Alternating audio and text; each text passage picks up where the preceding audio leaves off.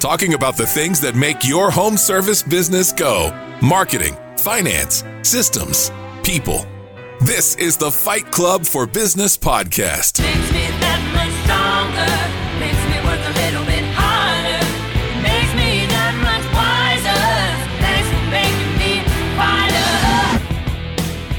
much wiser. Thanks for making me wider. Guys, in 3, 2, and 1, and welcome to Fight Club. Happy Tuesday, everybody. Happy Tuesday.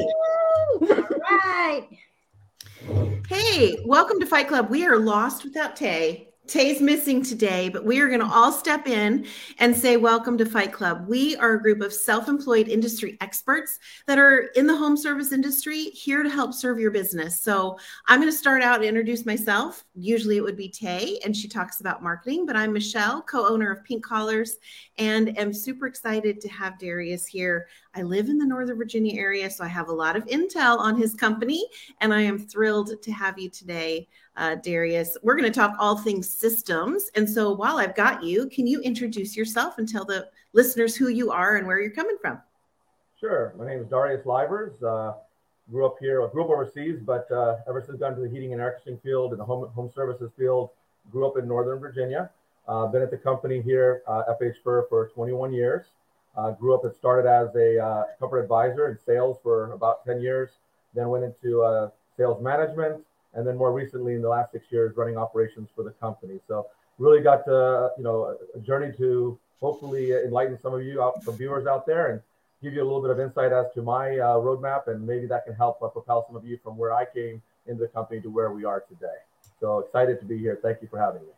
Oh, awesome. Thank you. We're so excited to have you. I got to meet Darius in Phoenix a couple months ago. And I mean, I don't think I've laughed so hard in a really long time. My side was like in stitches. And then I maybe sort of stalked you at the coffee bar the next day. But I am so happy to have you on the show. My name's Megan Likes. I'm the founder of Bookkeeping Academy Online. I educate and empower small business owners to know their numbers so that they can live more financially rewarding lives.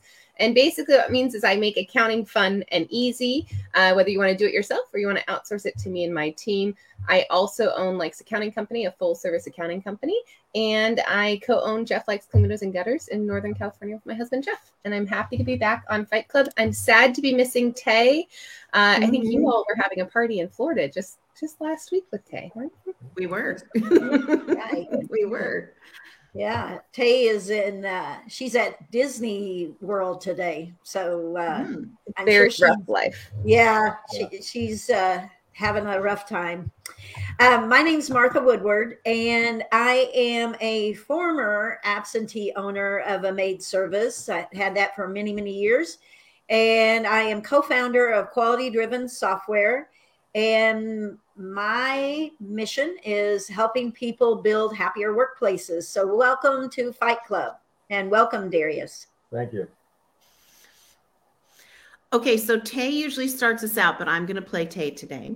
And she talks about marketing. And if you live in the Northern Virginia region, you are pummeled, I would dare say, by this marketing piece, likely one of my favorite pieces ever. The back of the truck with the guy that looks as if he is in the truck waving at you. Tell us about this as a marketing tool and how FH Furr came up with this awesomeness, because we see these trucks everywhere. So give us some insight onto how this happened, please.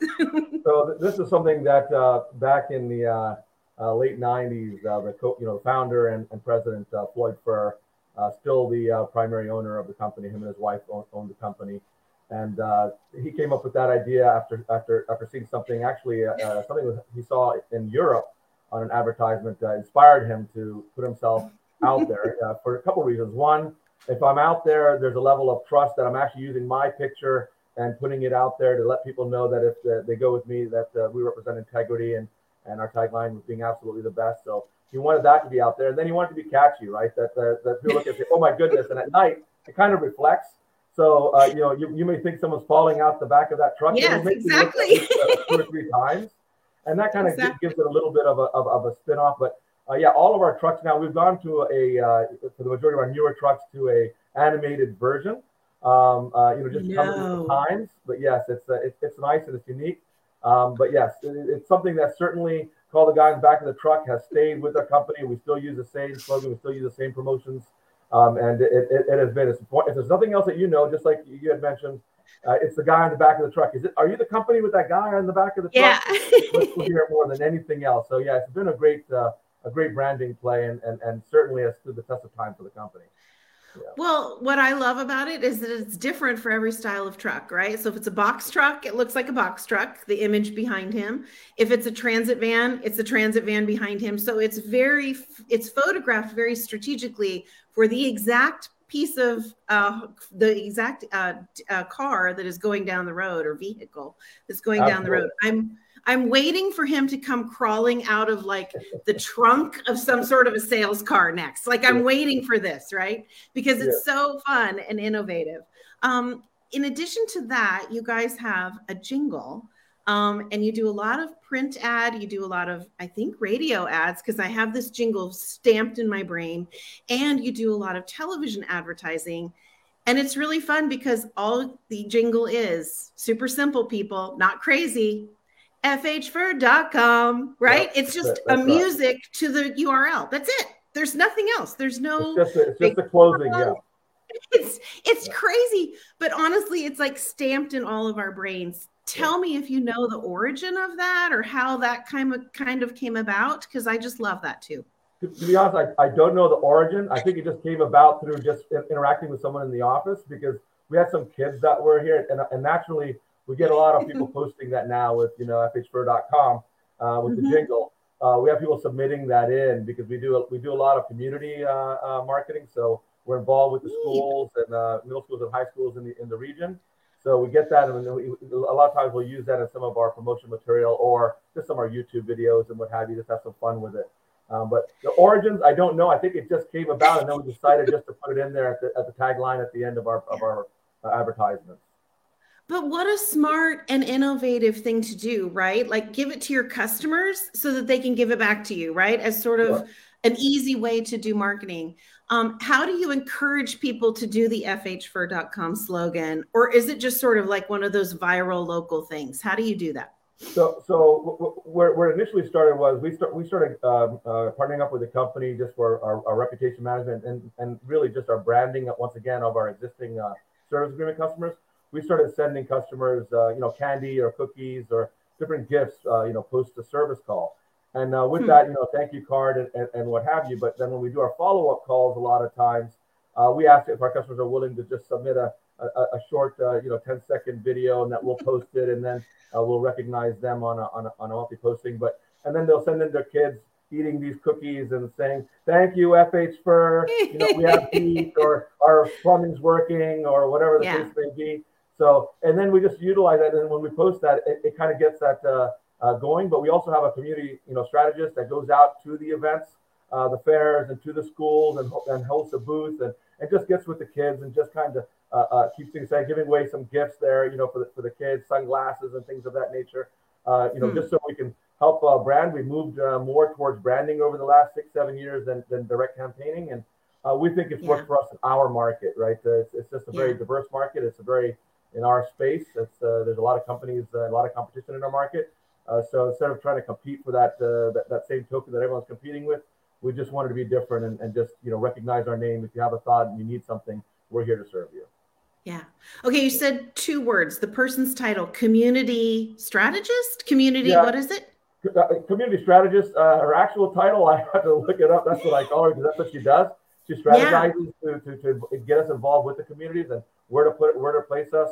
Where to get involved, and getting our other employees involved, which is the hardest part, right? Is any of these endeavors is getting your own people to go on a Saturday and do something, or to participate in a charity or a fundraiser, and these different things. So she's not just a strategist externally; she's an internal strategist to actually bring our employees and awareness around what we're doing, and then guilt them in a little bit to getting helping us, right? That's really the strategy. Yeah. It sounds like she finds the who, not how, right? So she gets the people involved, because then the who is going to fix that for your company. Like you said, whether internally or externally. Yeah. That's so cool. I am dying to hear more about the community strategist, because I think that's a goal that all home service businesses should have. How can you get your business to a size where you can afford somebody like that, that can just really be the cheerleader in your service area? So absolutely. I'm obsessed with that one. That one's my takeaway. So I am going to pass you on to Megan to talk about money. She might be able to talk about how you can afford somebody like that. But thank you so much, Darius. You were super cool. I am super excited to talk to you more about systems when we go back around and I actually play myself. So see you in a minute. Oh, I told you this was going to be fun. Yeah. Okay, so I have still been thinking about the talk that you gave in November, and I think it was like a 30-minute talk. But I mean, first of all, I had to figure out what the talking stick was because of your talk. I did not. This is not a commercial for that, but I was like, no. That took me forever to figure out what was going on. We're not going to go there today, though. Okay, so The thing was, you shared some very quick off-the-cuff tricks to selling things easier.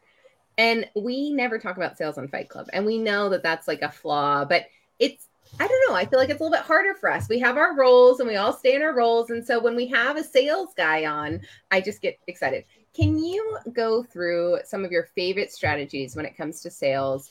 And maybe keeping in mind that a lot of the people listening right now are in seasonal businesses. And so they're just getting ready to ramp up for spring season, right? They're just getting ready for like this big rush to come the next 6 to 8 weeks.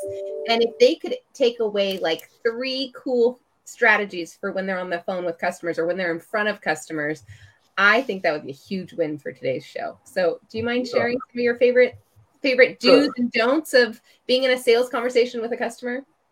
Well, there's definitely a lot of do's and don'ts, more don'ts than do's, quite frankly. We talk ourselves out of sales and kill them more frequently than, you know, we resurrect them. So what I would say if I was coming in, you know, smaller business, and keep in mind when I started at FH Furr, we were only a $4 million company. I say only, not to say that if you're small that or larger, but that versus where we are now, that was a long time ago. And where are you now? Just so we have that. In 2021, we did 92. 92 million. So from 4 to 92, it's a pretty wild ride, I bet. It's a wild ride, and I've been here the whole ride, so I got to see what we did to reach those different milestones and to break through those different layers, that those basic canopies that every business has. Like if you're in one type of business, that 1 to 2 million mark might be the mark that most companies don't penetrate. If you're another type of business, that might be 5 million, 10 million, and quite frankly, within your business, you hit you hit those thresholds again, those ceilings again and again, and if you don't make changes, you won't get through that threshold or you won't get through that ceiling. I've noticed that and I've seen that in so many businesses. But regardless of where you are, we all know, you know, you got to market the lead. Great, Michelle's going over that. You know, you got the phone ringing or you got to get the leads coming in. Then you got to have the processes and the people to make sure you book those leads and make sure that process is easy, to make it easy for your customer to do business with you. But then you got your people that go out, they've got to make the sale. Someone's got to make a sale somewhere for your business to exist. So whether you're doing outside sales, phone sales, and in the home services, majority of the listeners will do one or both, you know, whether it's over the phone sales or it's going to be in-person sales. And usually it is both in our world. So there's a few things that I will say propelled us faster and got us through these ceilings, should I say, than others, right? And they involve sales, but some is an individual and some is the group.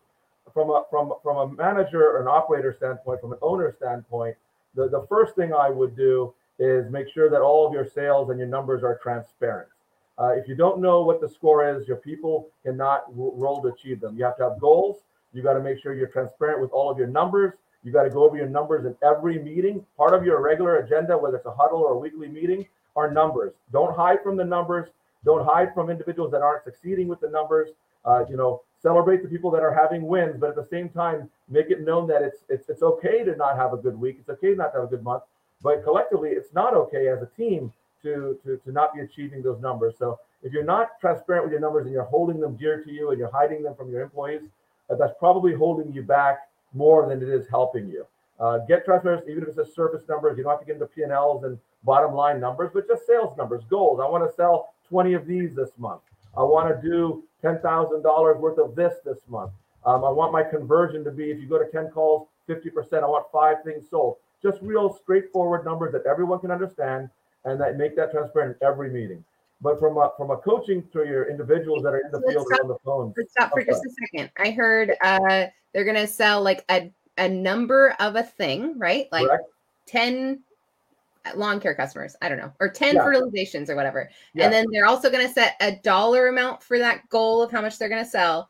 And then they're going to keep an eye on their conversion rate. Is that right, like top three sales KPIs, or do you have any others? For basics, if you're under 5 million, I would start with things like that. Now keep in mind, you have a revenue goal for a department or a team. That may be just your gross revenue for that team. But within that, what are you trying to promote? What are you trying to add on that you're not getting right now, right? If it's lawn service and you're not getting aerations done, or only 20% of your customers are buying an aeration, or if you're doing a windows or siding, you know, what is your add-on that you're not getting? Is there a service like a protection plan or something that's you're not actually getting with that? If it's a cleaning service, if there's a deodorizer that you can upsell to, that, you know, to shampoo the carpets with. I don't know the different businesses. What I do know is that everyone's got one or two things that they'd like to do more of, and they don't do a lot of it. So measure that one independently. That's your goal, to add on to what you're already there. Everyone's there. Your shampoo company, you're going to go there and you're going to sell cleaning something. That's why you're in the house. If you're landscaping, you're going to sell something that involves landscaping. But there's always something more that maybe your company does that you're not getting enough of. So measure that separately. Take 2 or 3 items and measure that separately. As a company, we're going to get better at this. We're going to achieve this. And this is how we're going to do it. We're going to share our wins and our stories. And if someone did 4 last week, how did you do it? Make it part of your culture, right? And then you have your number for your department. We want to do 10,000 this week. Our weekly goal is 10,000. Where are we coming in? Who's going to achieve that? Well, how are we going to do it? This week we're at 7,500. Who's going to give me 2,000 this week? You're going to do it. Okay, great. You create that culture of achieving the goal that you have. And then, of course, you get into your conversion KPIs, which is more of a management tool, but same thing. We expect everyone in this room to be at 50%. You know, we're paying X amount for these leads. Be transparent. It costs us $160 per customer to bring them in. We really need, to convert about 50% to be able to pay you, pay this, cover the overhead. Be okay with that. That's just, we're running a business here, and it's okay for your employees to know that there's costs involved to run that business and what their role is in doing that. Whether it's saving money or making money, everyone's got a role, right? You're either saving money, making money, or you're enhancing an experience. If you're not doing one of those three, you have no business being in the business, right? So if you're in a role that's in call center, your job is to help save me money, make it easy for my customer to book, increase your booking rate, make sure that we got the right technician going to the job. If you're a technician, your job is to service, make the sale, bring in the frontline revenue. If you're in my warehouse and you're pulling parts, make it efficient to make sure all my techs have the right parts when they go out, or we have the right materials the first time. Everyone in the business should be making money, saving money, or enhancing a customer experience. And you have, maybe your marketing is you have someone in there that's just working on your experience and making it a better company and a more fun place to work and a better place for your customers. Okay, you have to pause. Like, you have to breathe. That is so good. And I am the note taker and I cannot type that fast. I type fast, but that is a lot. Okay, wow. I feel like that was a million gold nuggets just in a short amount of time. Now let's pause. That was so good. And Martha is literally drooling. I can see her. You've said culture and there's so much joy coming from Martha. Okay, let's pause where we were and let's go into your do's and don'ts of sales. You said there are more don'ts than do's. Yeah. And I want to get this down, and Michelle's going to give me the hook and So it's huge in sales. I'll talk about the do's. You absolutely have to make your services affordable. And Megan, that was a major component of what I spoke about down in Phoenix. You got to make your services affordable, and don't get left behind, and follow the lead of other service providers that are before you. If you want to increase your average ticket, if you want more add-on sales, if you want these young people that we're recruiting and training to go out there and be able to perform, we've got to give them a platform under which they can make the services that you provide more affordable to the customer. Breaking it down in payments. I mean, let's face it, even, Starbucks will break down what coffee costs per day, how many pennies per day. And that's only something you're talking about that costs a few bucks. But why in the services, when we're selling things for hundreds and even thousands, do we not do that? Why do more service companies not do that than do that, right? You got to ask yourself, and that's because we get caught up in our own minds. You've got to make your services affordable. If you haven't partnered up with a third-party finance company to be able to say, hey, Mr. Customer, we can go and do this, this, this, and this, and I'd love for you to do that. And you don't have to make any payment with me today. And quite frankly, you don't have to pay it off for a year. And if you pay it off within a year, there's no interest. Would you like to go and get started? you give your people tools like that to use no interest for a year, or a low 799 fixed rate, or a 18 months, or a no payment, which is a great no payment, no interest for 12 months, which is, you know, they don't even have to make a single payment.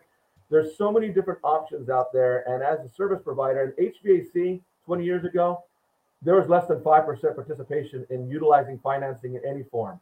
We're still not well beyond around 60, 65%. And this is 20 years later. We still have so many old school thinkers that not come into the times. You've got to make your services affordable. Accepting cash and credit card are not the only two forms of payment. You've got to get out of that, and you've got to train your people to be able to utilize. You know, don't sell out of your own pockets. It's not what I always say. Just because you wouldn't finance a $400 repair doesn't mean someone else was waiting with $400 cash to spend it on this. And even if they had it, what makes you think they want to spend it on something that doesn't taste good or doesn't make them look good when they're driving down the road, right? Or in a form of entertainment. A lot of what we sell isn't glamorous and it isn't fun. And hence we have to make it more affordable for our customers. You know, people buy what they want with cash. You know, people buy what they need with cash. You know, you need something, you got to do it. But you buy what you want with payments, right? If you want something, like a car, you'll buy a better car if you make it affordable. You can still get from A to B, but you might pay 3 times more just to have a better car because it's affordable to you. It's no different in our service world. They'll buy more add-ons and they'll buy more services that maybe they don't need right away, but they want those things. They want the whole upstairs cleaned while they do the downstairs. They want the deck to be power washed if you're going to go ahead and power wash the outside. They want that extra filament that you put on the window that will sustain it and make it last longer without dusting up or what have you. They want all these things, but you got to make it affordable. So I would say that would be your number one, is to make your services affordable. Number two is to make all your numbers transparent, you know, within the company. And number three really is to have some form of a sales process. And that may not be, you know, where it's so good that you have to go out and buy it or recruit someone to develop it for you. It's just to have a process of some sort. What you do as you're scaling from 1 million to 2 million to 3 million is you have more and more people out there doing what you do, and they're all doing it differently. And when you do things differently in so many ways, your results will vary and your consistency will fail. So identify what you do well in your company and what your top people do well, and try to bring that and put the personality aside. What are they doing structurally? And try to put that down in writing somehow, so that you're training on the structure in which, when they get there, do they wear their booties? Do they walk up the driveway? Where do they park? How do they greet the customer when they open the door? Do they go straight to the basement? Do they go to the dining table? Do they engage with all the people in the home? What are they doing to be successful? Write those things down and poll the people that you have, even if it's 2 or 3 people, and try to structure a process to which, here's what we do, and you just make it better and better, and as you grow, it scales. Okay, so Michelle might have a secret if I don't pass you now, but Michelle, you have to promise to ask him for a sales script. I think we could have Darius sell us live in like 10 seconds. Okay. I really want to hear that. And you did not give your trick about the hundreds and the thousands and this, what you say and how you say. Yeah, of making it affordable, so you want me to hit on that real quick? Please, okay, please. And then we're going to pass it to Michelle. And Martha's like, I can't keep up. It's early. I told you guys. So one of the things that I learned very young is to use certain verbiage in a home. And if you don't use the right verbiage, some people make things look real easy when they're in a house, and you try it and you don't get the same results. It's because it's not so much the statement you're making as much as how you're saying it and the way, your mannerisms, and of course the verbiage that you use. One of the things I learned and I trained throughout my company is to never use the words hundreds, thousands, certainly, you know, not 10,000, 15,000 or anything like that. Those words need to come out completely out of your vocabulary. We have shifted since, and it doesn't matter if you're selling something that costs $260 or let's say $265, right? Don't just say $265. It's $192. It's $427. So by breaking it into 2 segments, single or double digit, never more than 2 digits, you're actually making the number smaller on that first millisecond of an interpretation of the price of your product. So when I say, Mrs. Johnson, option A is going to be $400, option B is $700, and option C is $1,100 or $1,100. Oh, my goodness. You've already lost me at the 4. 7 is way too much, and now you're saying $1,100. Hold on. Stop. Let me think about what's going on here. Let's see if I can afford this, because I wasn't expecting to spend that kind of money today. The average service call in our business Our customers only expecting to spend, on a survey that was done several years ago, somewhere between 240 and 270 on the high side, 240 to 270. If the first thing out of my mouth is 427, I'm already beyond that ceiling of average thought process of what my service should cost me today. To go beyond that, I've lost it. So if it's 10,723, we forget the 23, we just say it's 10,700. Everyone knows what you're saying. When you buy a car and they say 42.6, they aren't saying $42.60. It's $42,600, but they say 42.6 because 42.6 is a much smaller number. But this is the real trick. It's the people that we're asking to go to the front line to provide these services to our customers.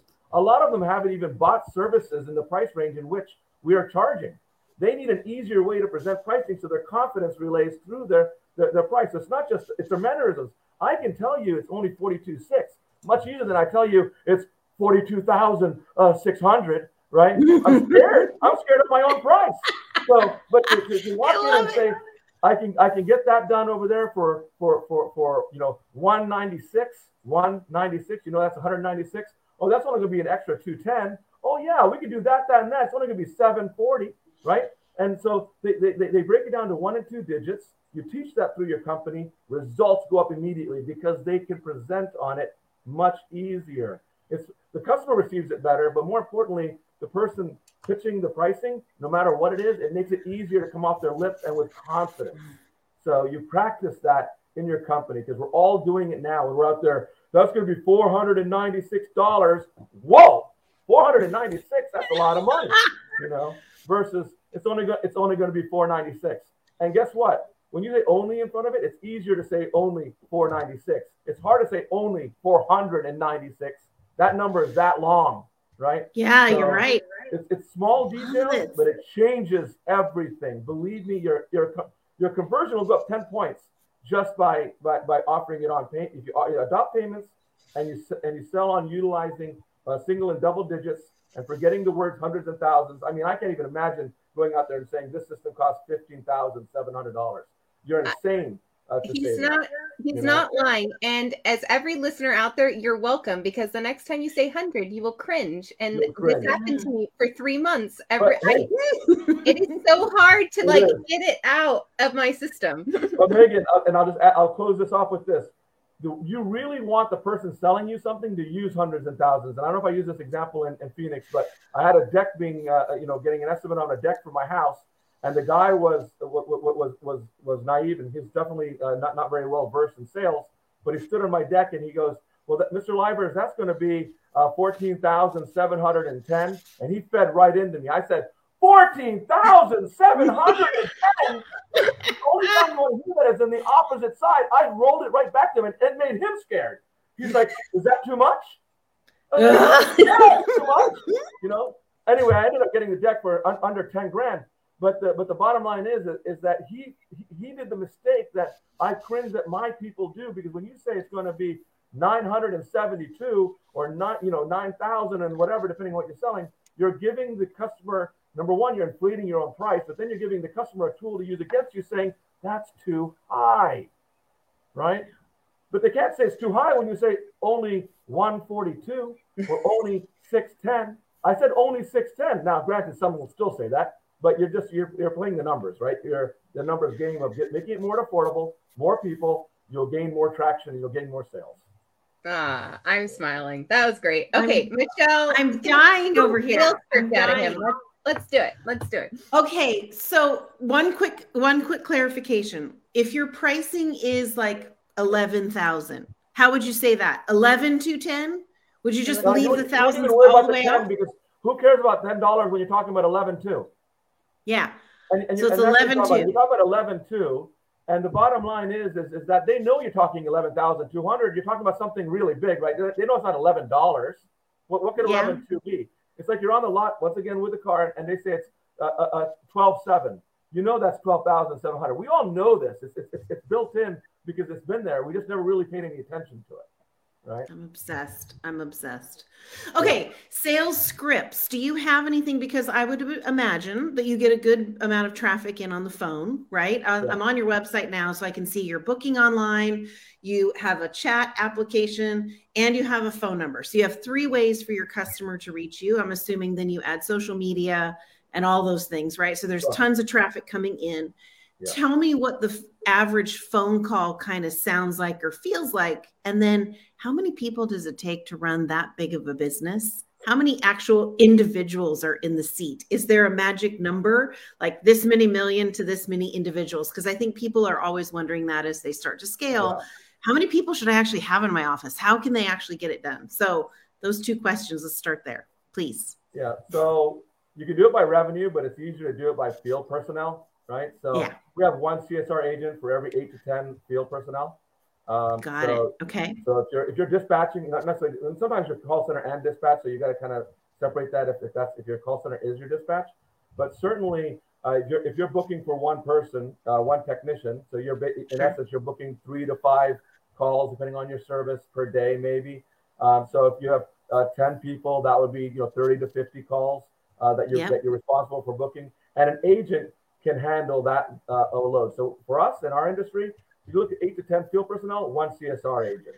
Okay. Yeah. So, and that's how we do it. With dispatch, the ratio is a little higher because we're separating it. We can get away with 14, 15 technicians per dispatcher with a good dispatcher, right? To be able to handle it because all the leads are already laid. Now it's just a matter of making sure you get the right text and the right call and doing that.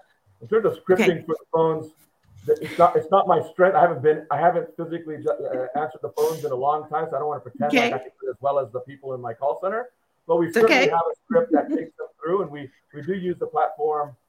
We've customized it, but through Nexstar, which is our better business practice group, or our training group within our industry.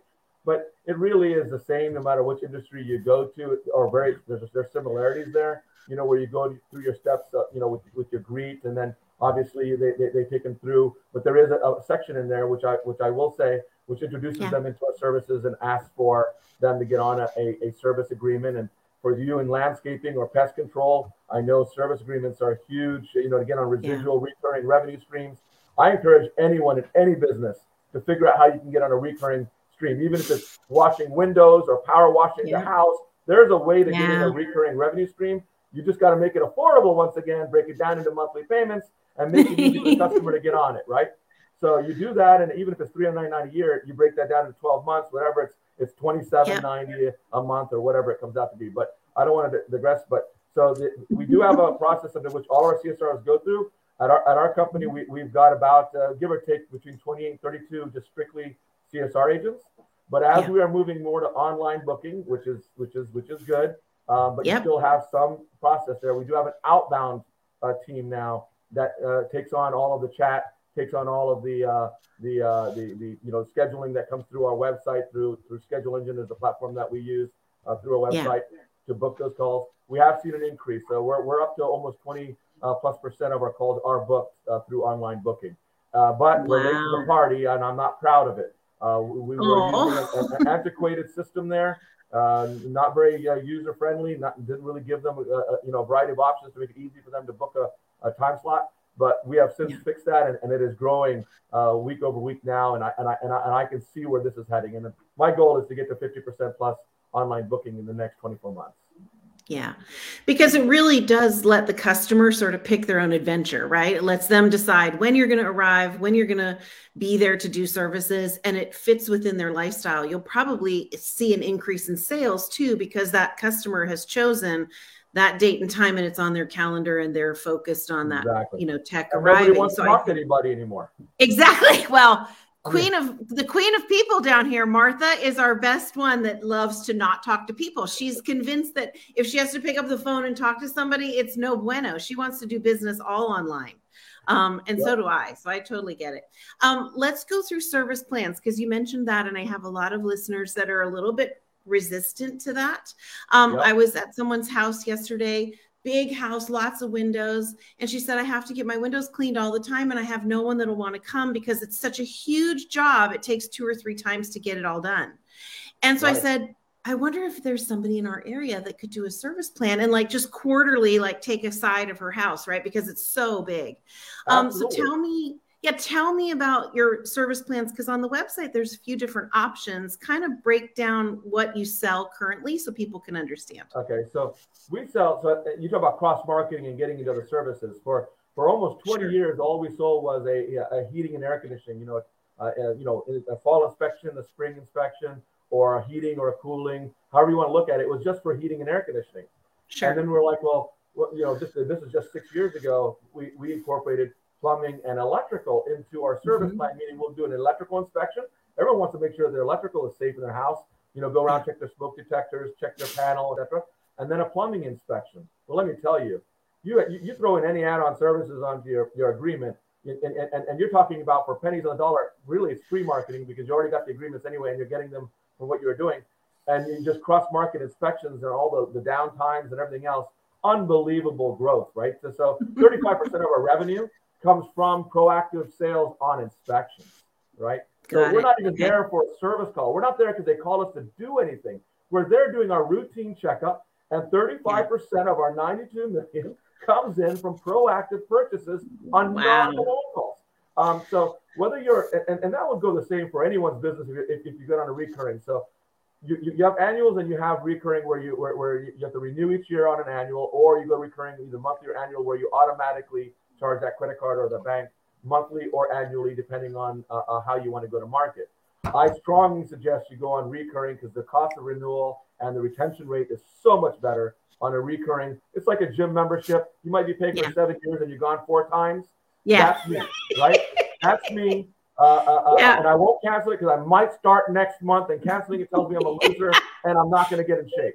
So I'm not going to stay on that, right? So Get on the recurring bandwagon of making it affordable. We charge $13.95 a month.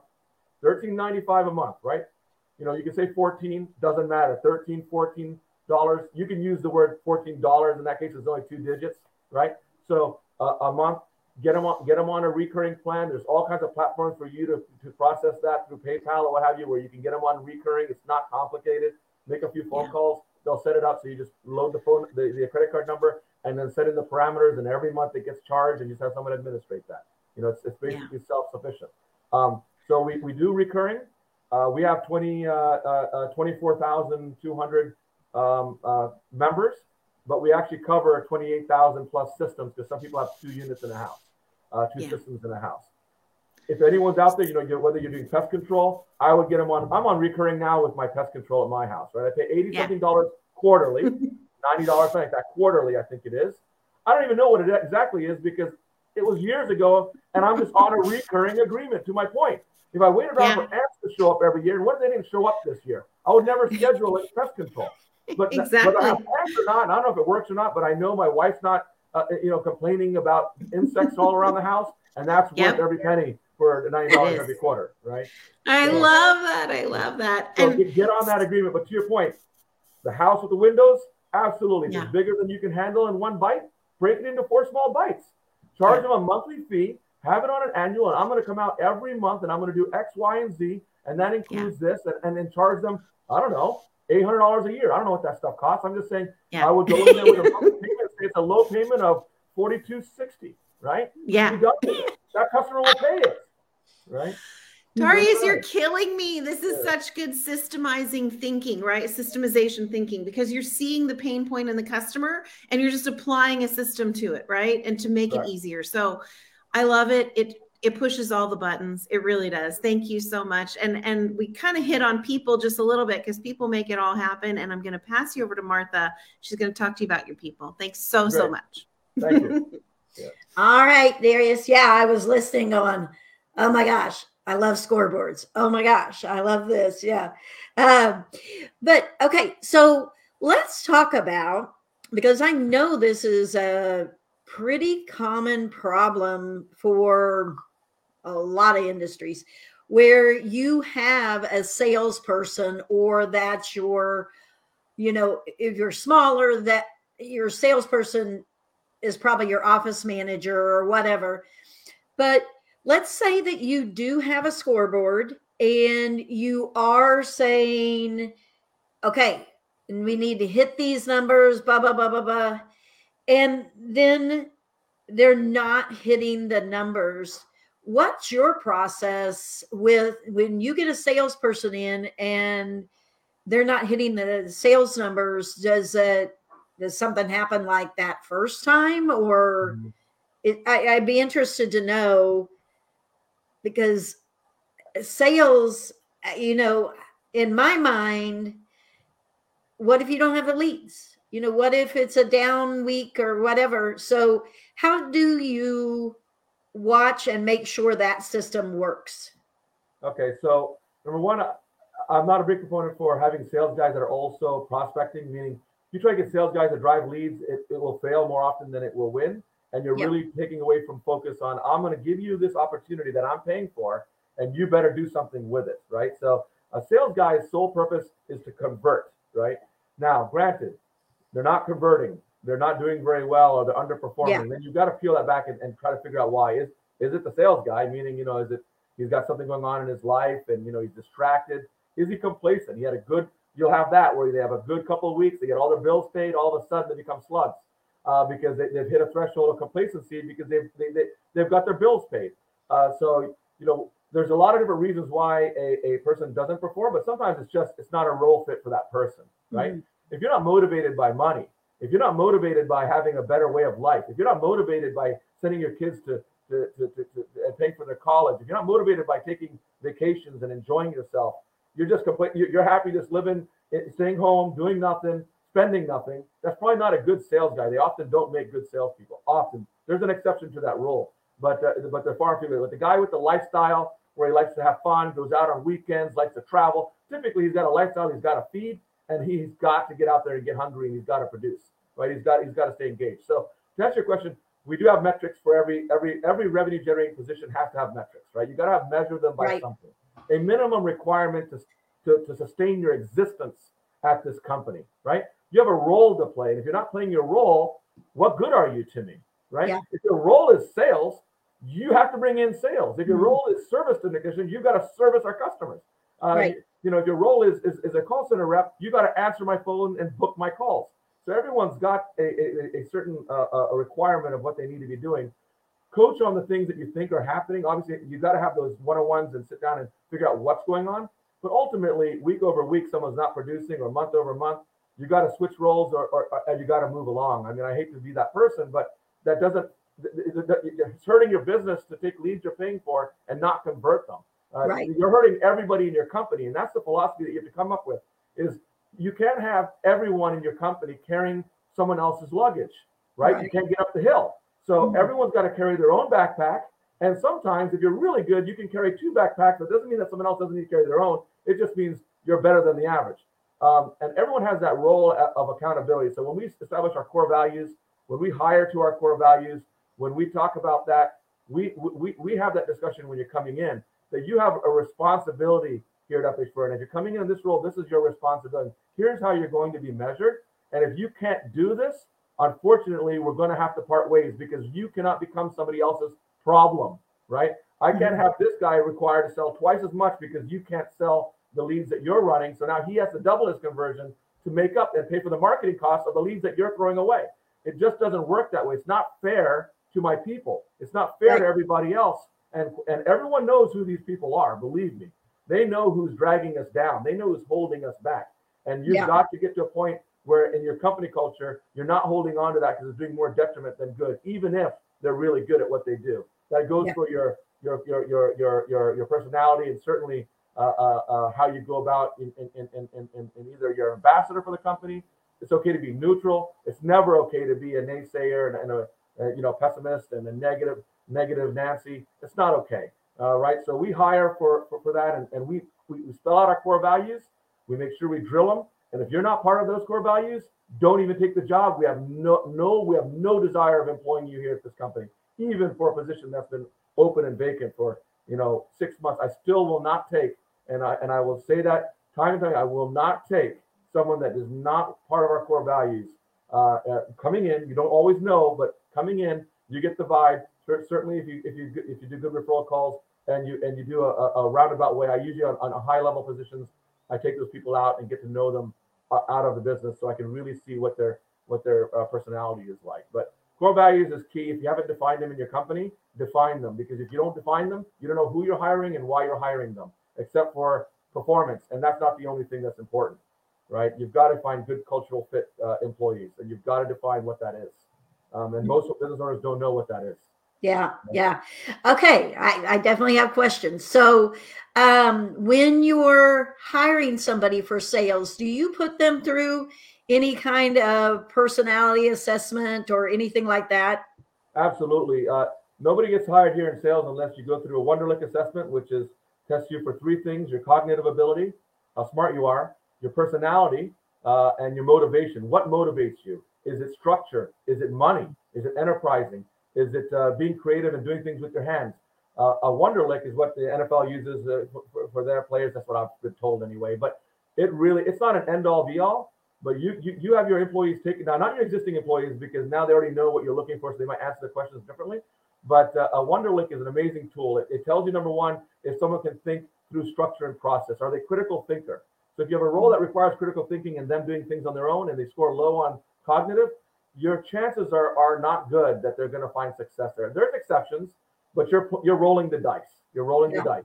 If someone's not motivated by enterprising, by money, putting them in sales is going to be tough, because what's motivating them every day? But you can still do good in sales if your motivation isn't money, but just you want to win. Because I've had that, where I've got someone who could care less about money and doesn't even care about spending money or having anything nice. He just wants to win. No matter what, he wants to win, win, win, win, win. And that's okay. That's a great motivating factor. I wake up every morning and I'm going to kick some ass, right? That's a winner to me. It doesn't matter what. So that's a win. So you have other people that are motivated or not motivated by numbers. That it'll tell you right there. You can put them in an accounting role or a role that requires KPIs and numbers. They don't like numbers. It bores them and they don't get it, right? They don't get how that comes together. So a Wonderlic is what we use, and I preach, and I will never stop doing this. I'm telling you, from the day that until the day I leave this company, I became a trainer on Color Code, which is like disc profiling, and there's several others on personality assessments, right? So everyone takes a Wonderlic. Sorry, not a Wonderlic. They do the Wonderlic, but they also do a Color Code assessment, which puts you in one of four color ranges, tells me how you like to be communicated with, tells me what your strengths are, whether you're more likely to be extroverted, introverted, whether you're most likely to be rational or a critical thinker, or more of a imaginary person. It tells me if you you like to be dealt with straightforward, or if you take things very personally and sensitive. It tells me all of that, and it hits you. It is 95% accurate. I don't care what anyone says. I've trained over 400 or 500 people. I the whole company, every employee goes through my training. I went out and got certified because I watched this at a conference. I was like, holy crap, this thing figured me out. It's telling me why I'm effed up. It's telling me why I think the way I do and why I'm crazy the way I'm crazy. This is awesome, right? So then I got to figure out like what I need to work on, what I need to stop doing, but more importantly, how to build better relationships with the people around me by understanding how they want to be communicated with, right? So I learned that. I know that she's a white, not a white person, but a white color code. He's a blue. She's a red. I know already. I can go to red and say, I need this done, done, done. I need it by tomorrow. Can you get to me by 2:00? Yes, thank you, and I'm out. But you do that to a blue, holy frick, how disrespectful. What about my time? Why would he speak to me like that? He doesn't have it. So I know all the colors. Everyone knows everyone's colors. We post them in the whole company, right? Everyone knows everyone's colors. They go through the training. So if you address a blue that way, and they're sensitive, and you know that, and you're going in there directly, shame on you. You knew that, and you communicated not how they want to be communicated with, but how you wanted to communicate it. And that's not building good relationships, right? So we do that through the whole company. Everyone goes to that training. I host like 1 to 2 color code trainings per month, depending on how many new employees we have. And I do that personally. So absolutely love it. I'd love to do it for you all. You bring me in there. I'll do a color code, and you'll see the light. It's amazing stuff. Okay. Can we pause for the note taker? What was the first thing? Wonderlic. Like L-I-C-K? Wonderlic. Yeah, Wonder and then Lick, L-I-C. L-I-C, yep. Right. And then color code. Color code. Wonderlic hiring, it's an amazing tool. I'm not saying don't hire someone because they didn't score really well, but at least you know what to peel back to ask about that section so that you can get a better feel for whether or not, paper isn't everything, but it surely is a guideline. And when someone scores a 10 cognitive, it's hard to do. It means you can't see pattern. You can't register critical thinking. And trust me, when you have that employee that you're trying to give projects to and nothing ever gets done and it doesn't get done the way you want it, chances are it's because they don't have the ability. And I don't care how hard you try, you can't fix cognitive issues. I won't use the other word that I want to use because it's disrespectful, but you can't fix. Competence is one of them, to say it nicely. Right? That's great. That's great. Wow. You know, when you were talking about accountability and people, you know, that like your salespeople were letting down your field technicians if they didn't hit certain numbers. We ran monthly all hands on deck staff meetings, and I would have to report the number of leads that I brought in. And granted, I might hire these things out, but the leads that we brought in for clients and then also applicants. And then my office manager, she had to report their sales conversion numbers. And then and the staff, the field staff, knew what our minimums were. And then they were responsible for the client satisfaction score. So everybody had a score to hit. And it was good for me because I'm telling you, even though, I was getting more if I hit my numbers, but for me to have to stand up and say, okay, guys, I would scramble those last few days just so I could, I did it. And then, you know, I'd be like, what about you? You know, but you want to be that person. And if you're okay being that person, you need to move along. Yeah. If you're okay being last week in and week out or about bottom 10%, guess what? Right? The cream rises to the top. And realistically, you can't have someone that's okay with being mediocre. Yeah. It's not okay. And it shouldn't be okay for anybody. You know? Yeah. So scoreboard, we heard a little bit about what you do for sales. Do you have a scoreboard for your field technicians? Oh, absolutely. Yeah. So part of our agenda for all field technicians come in once a week. Okay. And they have an all meeting for that team. And all their numbers are projected for the team. And it's not to make the loser feel like a loser, but inevitably you're going to feel what you feel. You're at the bottom of the list. I can't just cut the list in half and say, it's okay. We're not running a participation scenario here. So if you happen to be at the bottom, I'm sorry, but do something about it. Right. I'm not going to point it out and say, hey, yo, in front of your peers, you're doing terrible. They already feel terrible. You don't need to do that. But the reality is that we all play a role with our team, and we are a team. And there are some people that are going to be doing better than others at all times. And it is important that the people that are helping us, if I'm having a down week, I hope my teammates carry the team and do well, even though I'm a little bit resentful because, you know, they're making me look back and they're doing so well. At the same time, they're helping keep the lights on. They're helping families have work to do so they can pay their bills. They're helping our call center reps have people to speak with and creating jobs, right? So ultimately, I got to think about it like that. And as a culture, yes, he's doing well, and I want to kick his ass, but and I want to be competitive. But thank goodness because he's helping get an install, and these three installers have a job today, so they can make a living, so they can pay their bills. And my warehouse has a job to pull something off the floor so that they can get that to them. And oftentimes we miss that point, right? Yeah. We have a responsibility to each other, and we have to live up to that. And when we're not, it's not just about ourselves and our own families; it's everybody else's. The people around me and their families, right? We have to take care of each other. And so if someone's having a down week, hey, no problem. I got this. But, you know, next week, put in a little extra effort. Let's get it going. Now, if you're that guy that's always dragging us down, let's be real. That is just someone that is probably going to be the wheelbarrow you're trying to push up that hill all the time. And that's just not fair to anybody to have to push that wheelbarrow. Right. Yeah. And I'm a big believer in showing everything. And I talk to a lot of people and they're like, well, you don't show the bad. And I'm like, we're going to show everything. And and the way I look at it is, so that person, if they're not performing at the level that other people are, they have a choice. What are you doing about it? Yeah, they get to decide. Or you want to ride along. Like, that's what I say. Well, it's not fair. What have you done about it? Are you taking any online classes? Have you come to me to ask me that you would like this to assist you? Are you asking to ride along with those producers, and are they turning you down? Right?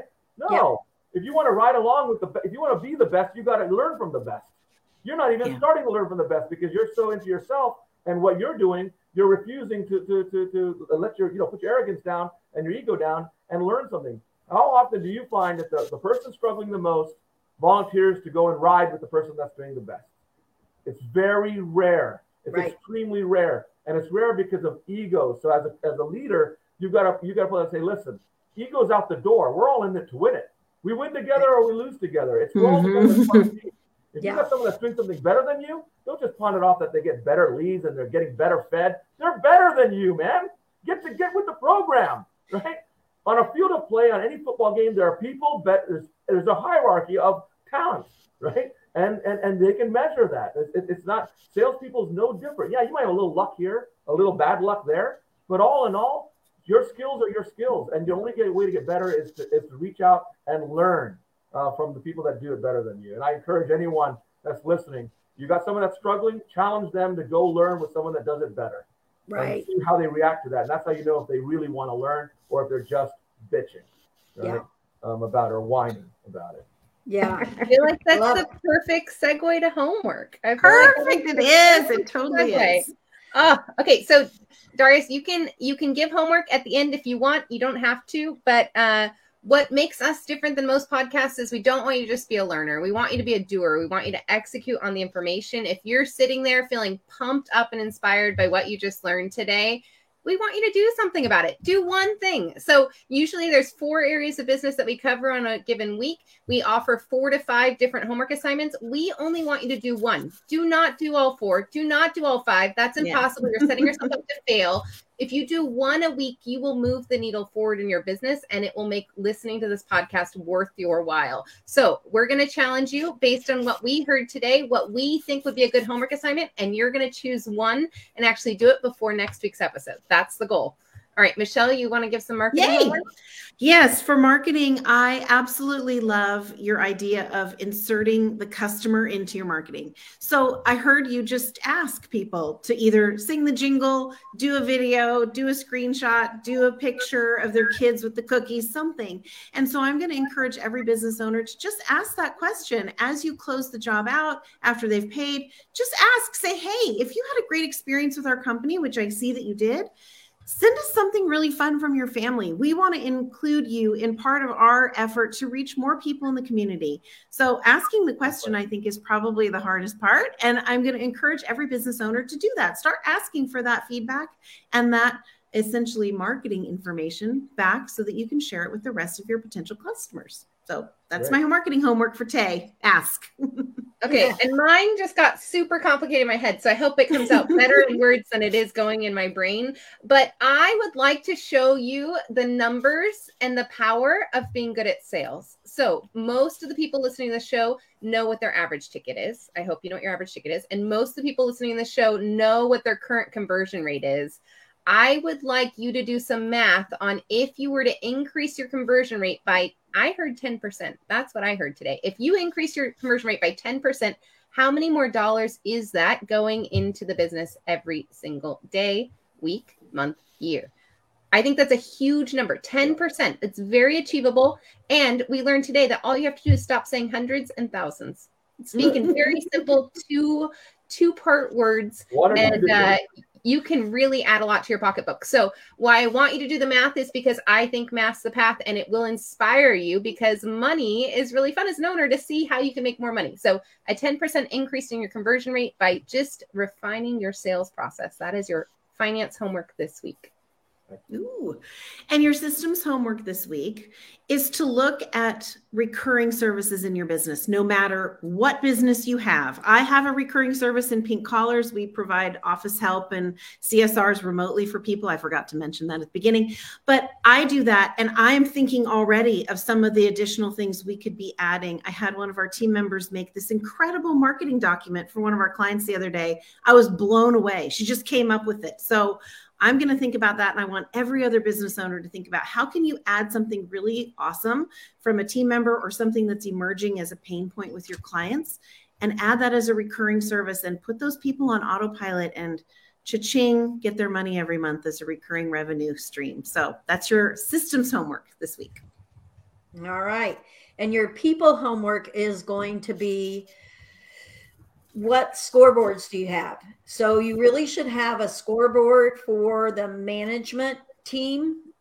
Most of our listeners, management / sales are together. So I'm going to say management team. If you have a sales team, that's awesome. They should have separate metrics.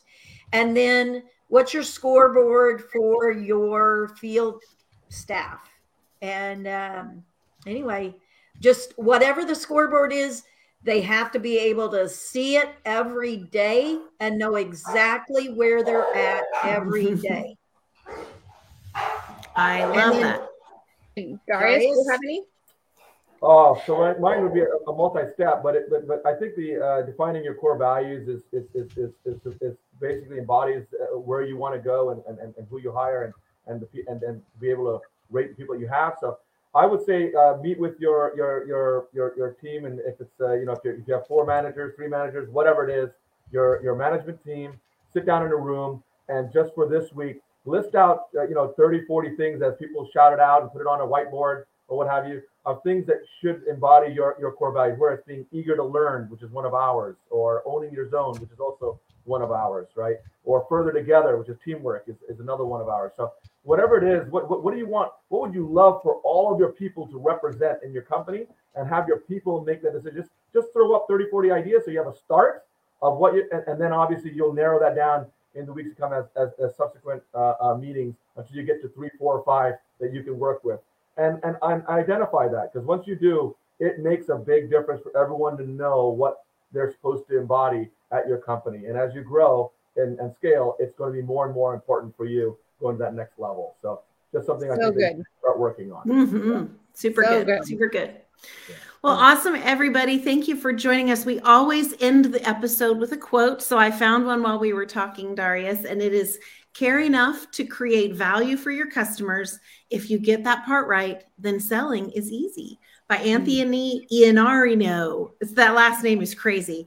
But I love the part that it says selling is easy. And I hope that covers everything for today. Thank you all for joining us. And Darius, I'm going to be looking for your trucks and singing the jingle the entire rest of the week. You can always visit us too, right? I mean, we're here. I know. I need to get in the car. I'm going to come visit both of you. Let's do it. I'll come with you. Definitely. I love it. If our listeners want to get a hold of you, what's the best way to do that? LinkedIn, which is the only purpose for my LinkedIn. I don't keep it updated, but it's just a way to get hold of me. Okay. And that's going to be the easiest. Email through LinkedIn is the best. Perfect. And friendly reminder to our listeners, we have Rockstar Admin training coming up March 9th through 11th in Nashville, Tennessee. If you are interested in elevating your CSRs to become better salespeople and better admins, please join us. The website is therockstaradmin.com. Yep, we'll put it in the comments. Yeah, that's not a jingle. We'll work on it. Okay. If you need a jingle, exactly. Thanks so much, everybody, and have a great day. Bye. Bye. Connect with Fight Club for Business. Join our Facebook group where we have weekly homework, accountabilities, and an awesome community to help you fight for your business. Facebook.com/Fight Club 4, as in the number 4, business. Fight Club for Business.